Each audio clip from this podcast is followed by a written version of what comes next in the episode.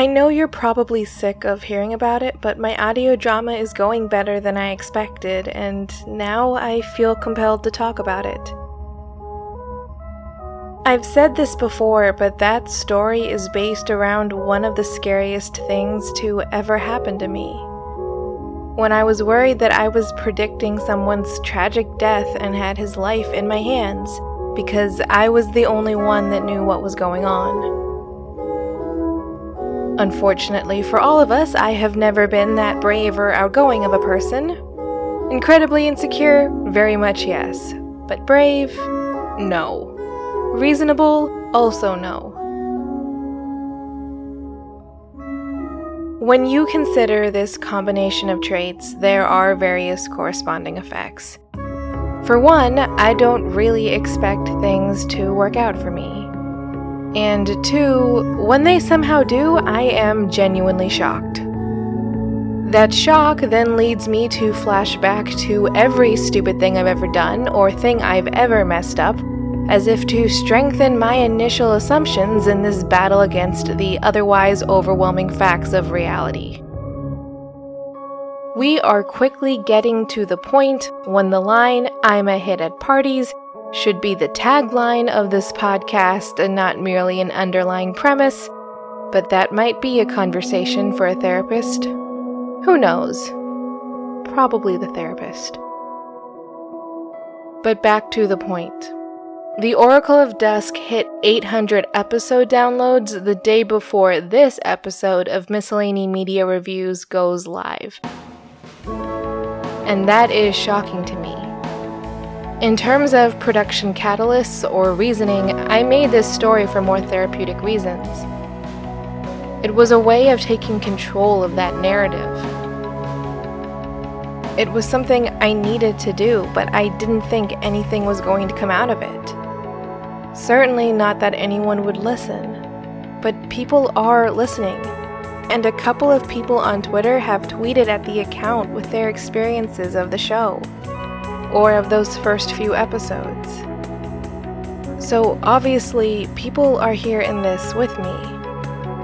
And like I tweeted earlier this week when we hit 700, it feels like I'm finally getting the hug I desperately needed back then. It hasn't seemed to matter all that much that this is a fictional account of that tale, with a lot of liberties taken therein. I still feel validated for having it consumed my life like it did for well over a year. Like I was right for taking the story seriously and for being afraid. Even if it was only my experience. But I'm not. I'm not making a lot of sense now. There are a lot of thoughts I had about that entire thing over the course of the year it happened to me. But to retell this story with an audience feels validating. To be heard is a wonderful feeling. And while I can set aside my disbelief long enough to muster a great deal of gratitude for all the love I have received, I genuinely can't seem to believe that any of this is happening at all, per my previously described issues. But I don't want it to stay that way. So let me throw out one of the stupidest things I have ever done in my life, because even prepping this script seemed to put everything in perspective. That's part of storytelling, I guess. Part of what I wanted when I started the Oracle of Dusk. I'm telling this story as much to myself as I am to everyone else, and I can finally make some objective judgments about it. Hi, it's M. Welcome to episode 42.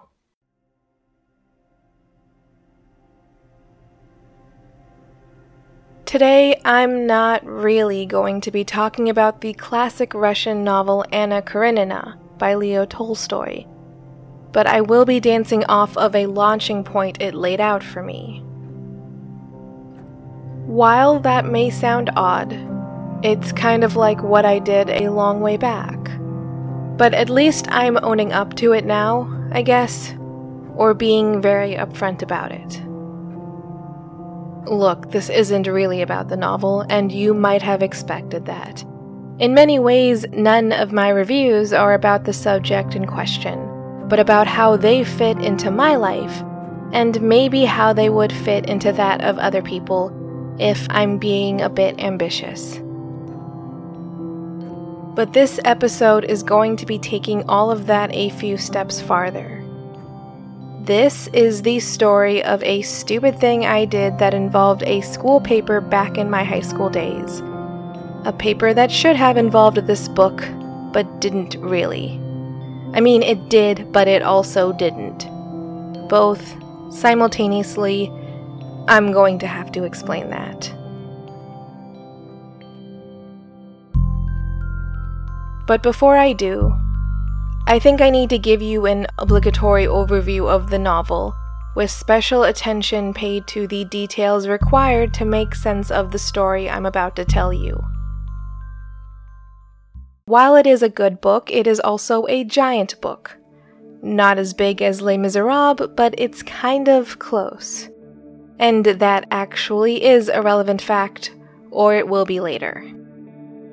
Second, as stated, Anna Karenina is the classic Russian novel first published in 1878, initially in installments across a newspaper.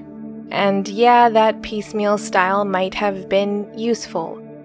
Even the book itself, if you get its modern iteration, is split into parts, sold together, but you know what I mean. I don't know why I assumed that you didn't. Look, there's a practical aspect to this distribution, because the novel covers so much ground in terms of time and subject matter. Throughout its various plots and with its various characters, it explores themes of betrayal, faith, family, marriage, fidelity, desire, rural life, city life, the pitfalls of imperial Russian society, etc., etc. However, the main plot itself centers on the affair between the titular character and a handsome count who is far more appealing than her actual husband. It is not as unreasonable as I might have made it sound. For anyone, either the lovers, those they are technically wronging, the larger society that pushes them to flee, or for anyone else. And finally, there's that famous first line Happy families are all alike. Every unhappy family is unhappy in its own way. And that last point is going to be one you need to remember.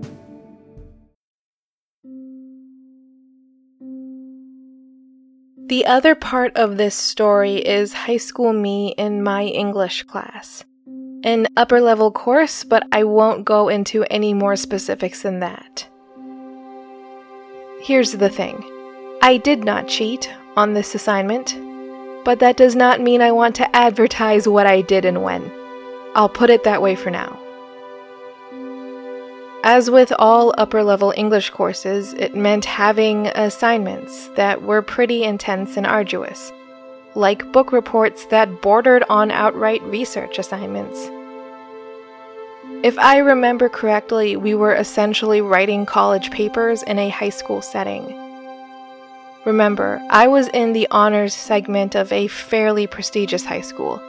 We were being pushed into college life. There were no other alternatives for us besides college, and then we had to go on to some sort of graduate program etc., etc. I've said all of that before, but at the very least, they did try to prepare us. You can say a lot of negative things about them. I have in this podcast, but our school genuinely did try to prepare us for the track they had picked for us. In the beginning of the year, our teacher handed out a list of novels that frequented national level exams and that list would be what we pulled off of when writing our papers. What I mean is, you had to pick a book on that list, and your paper would be based around that book.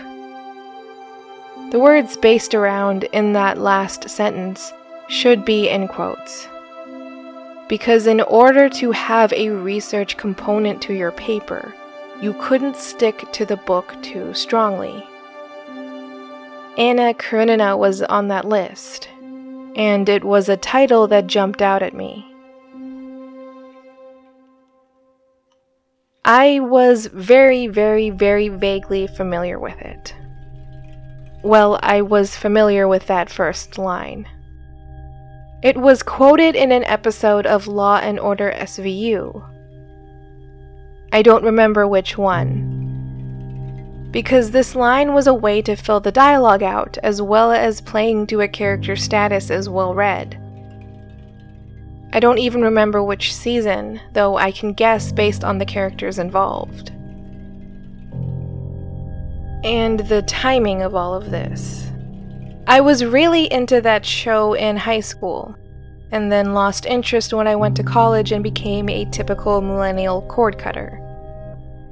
And see, this is why studios need to make streaming their television shows as easy as possible it guarantees you an audience, because otherwise you will lose people, even if it's just because of college. But that's not the point.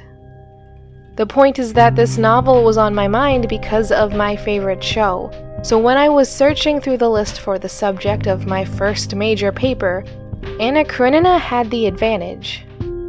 But I did think more about it and concluded that Anna Karenina was the perfect subject for my paper. Emphasis on my and perfect in soft quotes.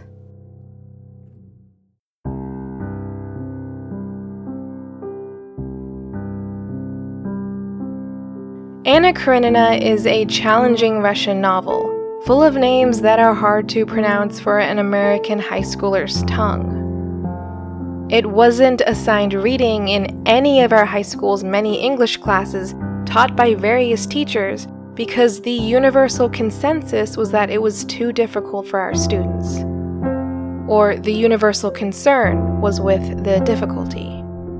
Also, it's a giant book that might not fit into someone's backpack.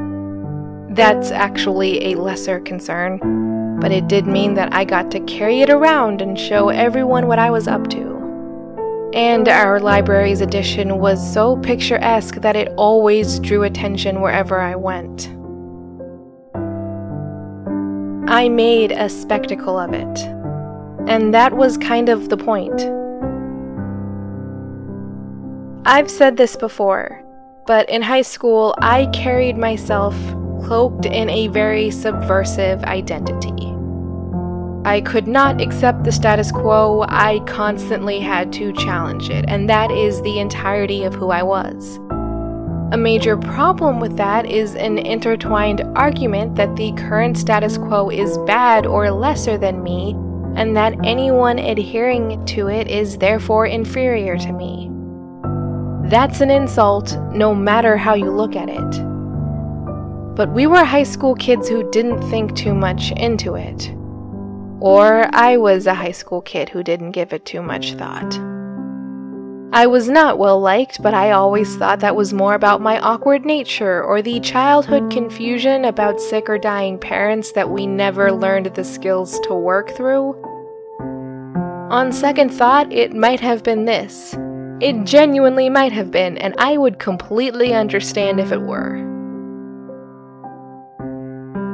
In my defense, or what little I can muster up, I didn't believe I was better than anyone else. It was a bit of overcompensation designed to maybe land me where I needed to be. Like, let me pretend that I have so much value that if I end up with a fraction of this demand, then I won't need to justify my existence anymore. Because I'll be with everyone else. And if that didn't work, the alternative was then let me fill this problematic role, because then I'll at least have some place to go. So, inevitably, there was going to be a problem, or several problems, right? Well, this is where I ran into one. To my credit, I did start the assignment fairly early Once our teacher reminded us about the paper and set a hard due date, I hit the bricks and picked out this book. Then started reading it, and then everything fell apart. It was record time, let me tell you, especially for someone who chronically procrastinates. This was the fall semester, so I had a lot going on. I had marching band on top of my normal school schedule, and all the test prep for the PSAT first, and then the full blown SAT. Then there were all the other extracurricular activities I was doing, the overwhelming pressure to start looking at colleges, and general life stuff, which was always very, very relevant to me. Like many high school students, I constantly felt like I was drowning. There was always a sea of things to be done, to learn, to relearn, and then reinforce through constant studying. It never seemed to end. So, yeah, I set myself up to fail. Kind of, sort of. Because all of the teacher's concerns about the difficulty of the novel were well grounded. Especially for a mind as tired and overworked as mine was. It's hard to keep names straight when your brain is too tired to make sense of unexpected letter combinations. And in my case, obviously not similar names started to blend together. No matter how hard I tried, nothing was making sense. I'm not too proud to say that I made a terrible decision. I can say it right now. I made a mistake trying to write a paper on Anna Karenina when I had so much going on in my life. At the very least, I could have waited until spring to try. That's me now. Since then, I have read Anna Karenina, but I read it on a summer break in college when I was nowhere near as tired, could more easily focus, and was more mentally mature. It is a good book, but my memories of the first time I tried to read it are filled with frustration and a crushing sense of inferiority. This is all partially my fault and partially not but I should have had the sense to change books when this was all becoming obvious. We hadn't committed in any way. In fact, our teacher did not ask. We were welcome to ask for help, but the door was opened in such a way that our freedom was never compromised. To further strengthen that point, when it came time to turn in our papers, we went around in a circle and said what books we had chosen and our teacher made a comment that I should have said something when I picked out this particular book. But it wasn't said in a mean way, just matter of factly, or in an I would have helped you navigate this project type way. Helped you by telling you to pick a different book. He didn't harp on the point though, but he didn't have to, and that wouldn't have helped me in any way.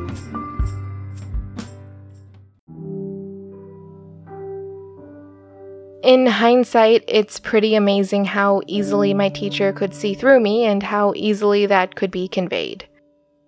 To the point that I wonder if it was obvious in my paper that I didn't read the book. I mean, I tried to. I turned through every single page and stared at the contents, but the retention was definitely not there. Not at all, and neither was the comprehension. Everything just went right over my head.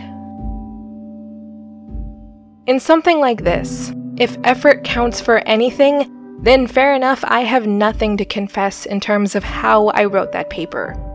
Because, let me say this again, I genuinely tried, over and over. But because nothing stuck and I had way too much of my pride invested into using this particular book, I had to make something up on the fly. So I constructed an entire paper on that first line. Happy families are all alike. Every unhappy family is unhappy in its own way. After all, the paper just needed to be based in a book and have a strong research component per the rules set out in the beginning. and this is a book about infidelity. So I composed an entire paper about the psychology around infidelity and how it often isn't about physical attraction, but about larger family and society related issues. See what I did there? I made a completely valid paper stemming from Anna Karenina without actually understanding the words on the page. I mean, I knew some of the themes, so it worked out. Also, I made more than a halfway decent paper, so it really worked out for me. And if my teacher noticed, he didn't say anything about it. He might have thought to say something, but there was no spot on the grading rubric that said I had to mention key plot points or somewhat minute details in order to prove that I had read the book. So, what was he gonna do? Pity me, probably, while simultaneously being amazed that I salvaged this really bad situation.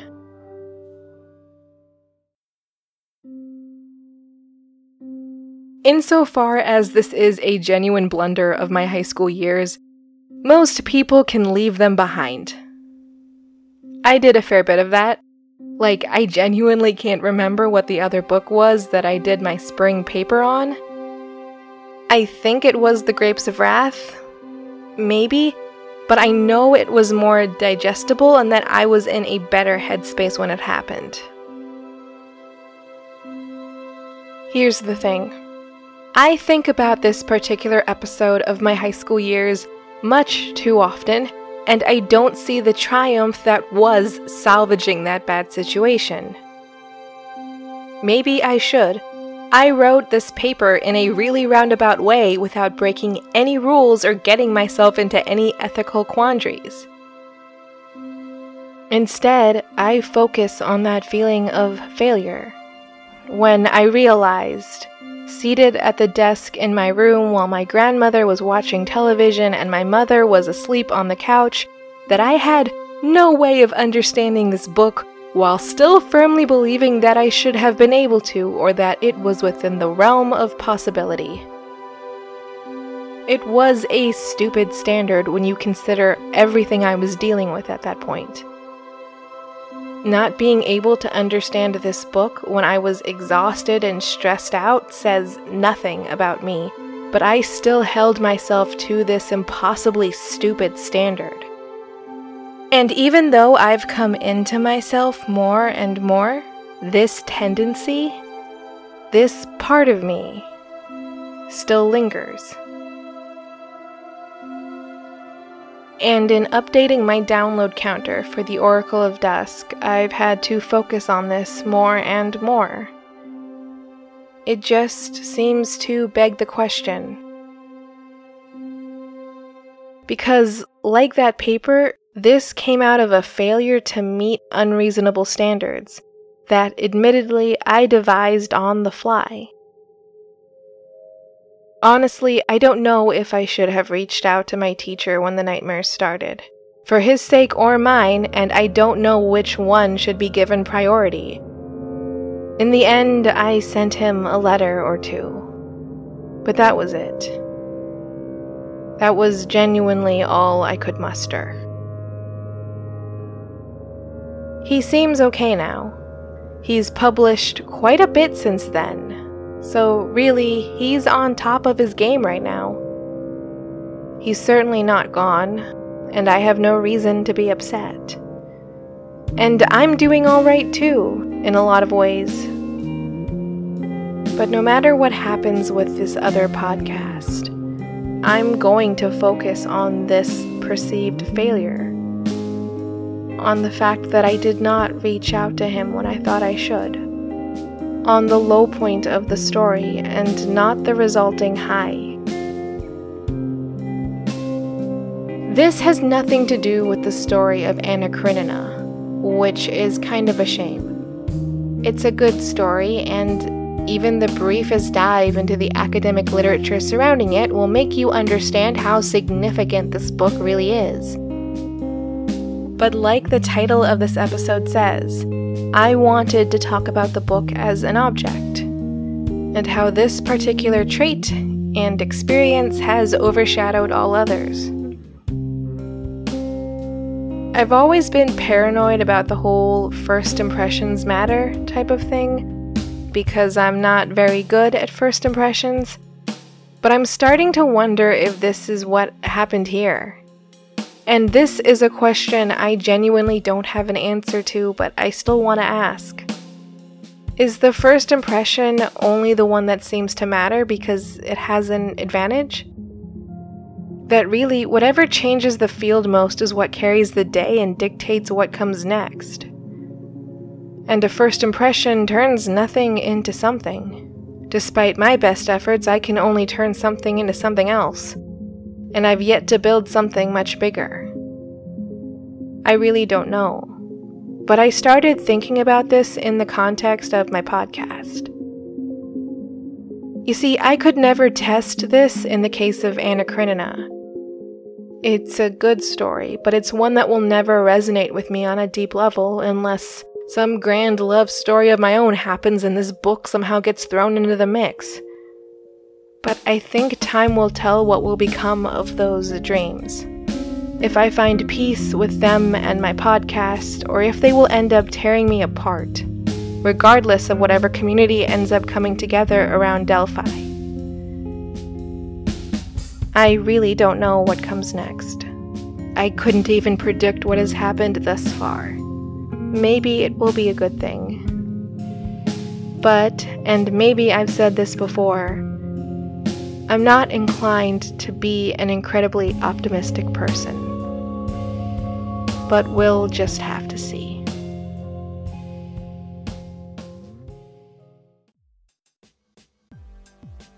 So, since it's going well, do you want to hear one of the episodes of my new audio drama? The Oracle of Dusk has grabbed all of her clients' attentions. Here's one of them, and she's the one that's going to need the most support. After all, she's not going to get it from her family. It might be 2019, but some are still afraid to be who they are.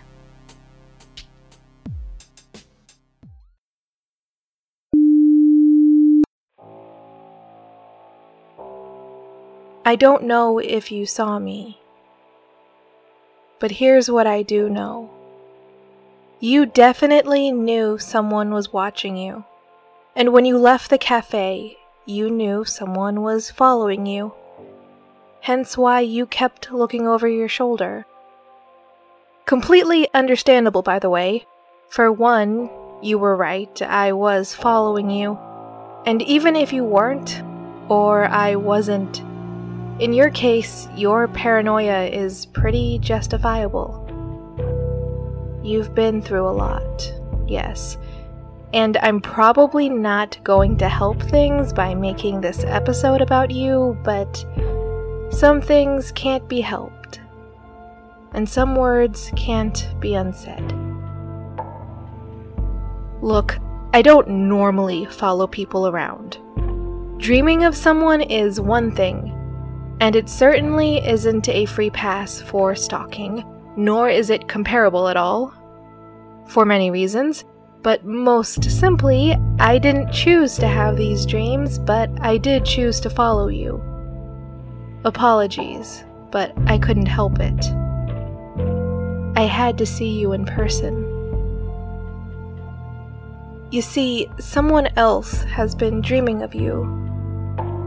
It's through her dreams that I connected to you. And in her dreams, she calls you the most beautiful woman in the world.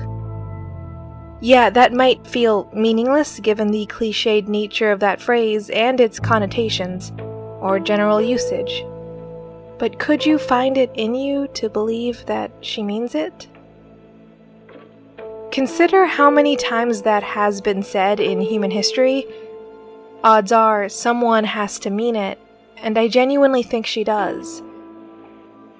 It's in the way she says it with a bit of despair in her heart.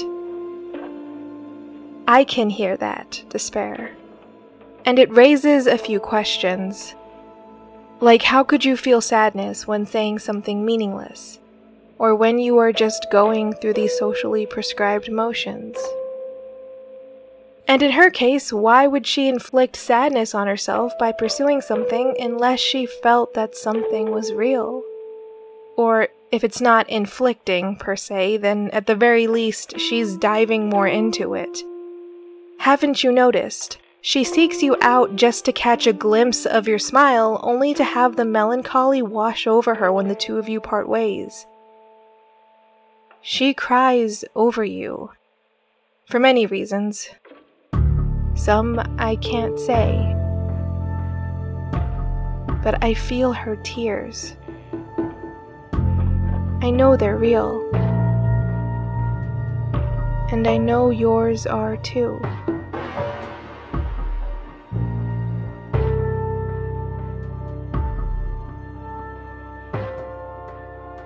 Take a deep breath. She's scared too. You're her first real love of any kind. I think a lot of people would be scared if they'd had the life you had. To that end, keeping this card close to your chest makes sense. And anyone who tells you otherwise really just doesn't understand that there are still chains that bind you. There's nothing they can say, and yet they keep talking. It doesn't matter that it's 2019. The world wasn't suddenly made perfect and perfectly fair in an instant. And they can tell you that this is something worth fighting for. But you already knew that. What you don't know is if you're a fighter. You act like it all the time at work to the chagrin of certain people but there's a part of it that they don't see. But I've seen it. I've seen you psych yourself up in the bathroom mirror before each confrontation, scripting out endless outcomes and rebuttals.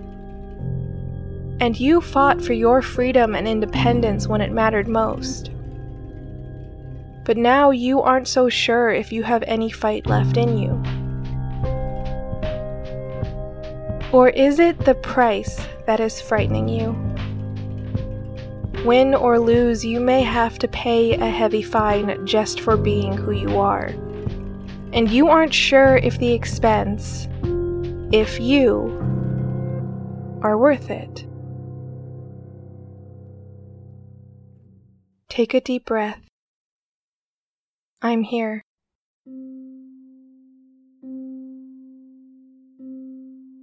Crazy winter we had, right? With the whole polar vortex thing. Does it still scare you? The idea of winter, I mean. Obviously, that's what I meant. And clearly, there's plenty of reasons to talk about it. Especially as of late with that super cold front that came in. We obviously need to be fearful of polar vortexes. Vortexi? Regardless, they can be deadly and they were for a few unfortunate souls. And those souls were far more experienced than you were. The dreams I had of you left me worried about how you would handle it, though I wasn't ready to reach out to you just yet. Do you remember your first winter here? when you pulled out all your winter gear in October and your coworkers raised concerned eyebrows when you remarked about how early winter had come. I thought it was cute. After all, no one could expect you to know better considering you were raised in a very warm climate and then moved to a very warm climate. And then you were here, confronting a phenomenon you had only heard about. And there are some things books can't prepare you for. In the dreams, it was hard to tell how much you were struggling with it. Because once again, you painted your face with bravery and colored your cheeks with grace. You were the image of unconquerable. Or you were the most beautiful woman in the world, as she would say. Take another deep breath in, out. Have another, in,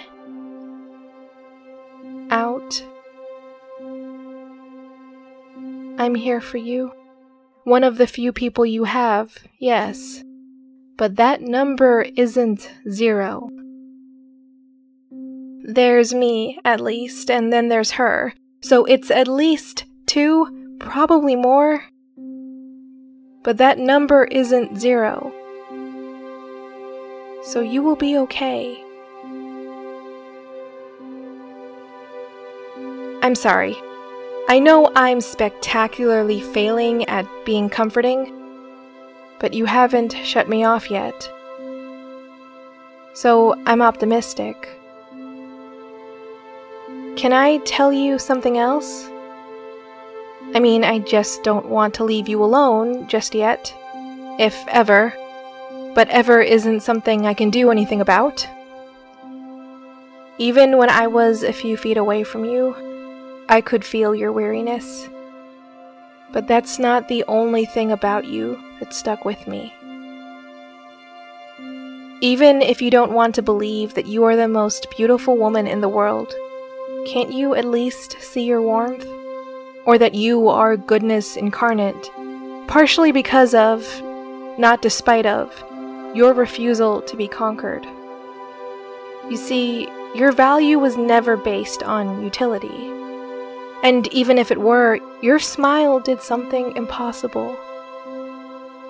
It made her believe the world was a good place, not fallen, not decent, and not just with potential. No, it went beyond that. You genuinely convinced her that there was still goodness in a world she had assumed was forsaken by not just one, but many gods. And that's beautiful, isn't it?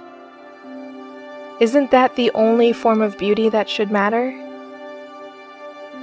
You're the most beautiful woman in the world, she says to herself, and to me, her unwilling confidant.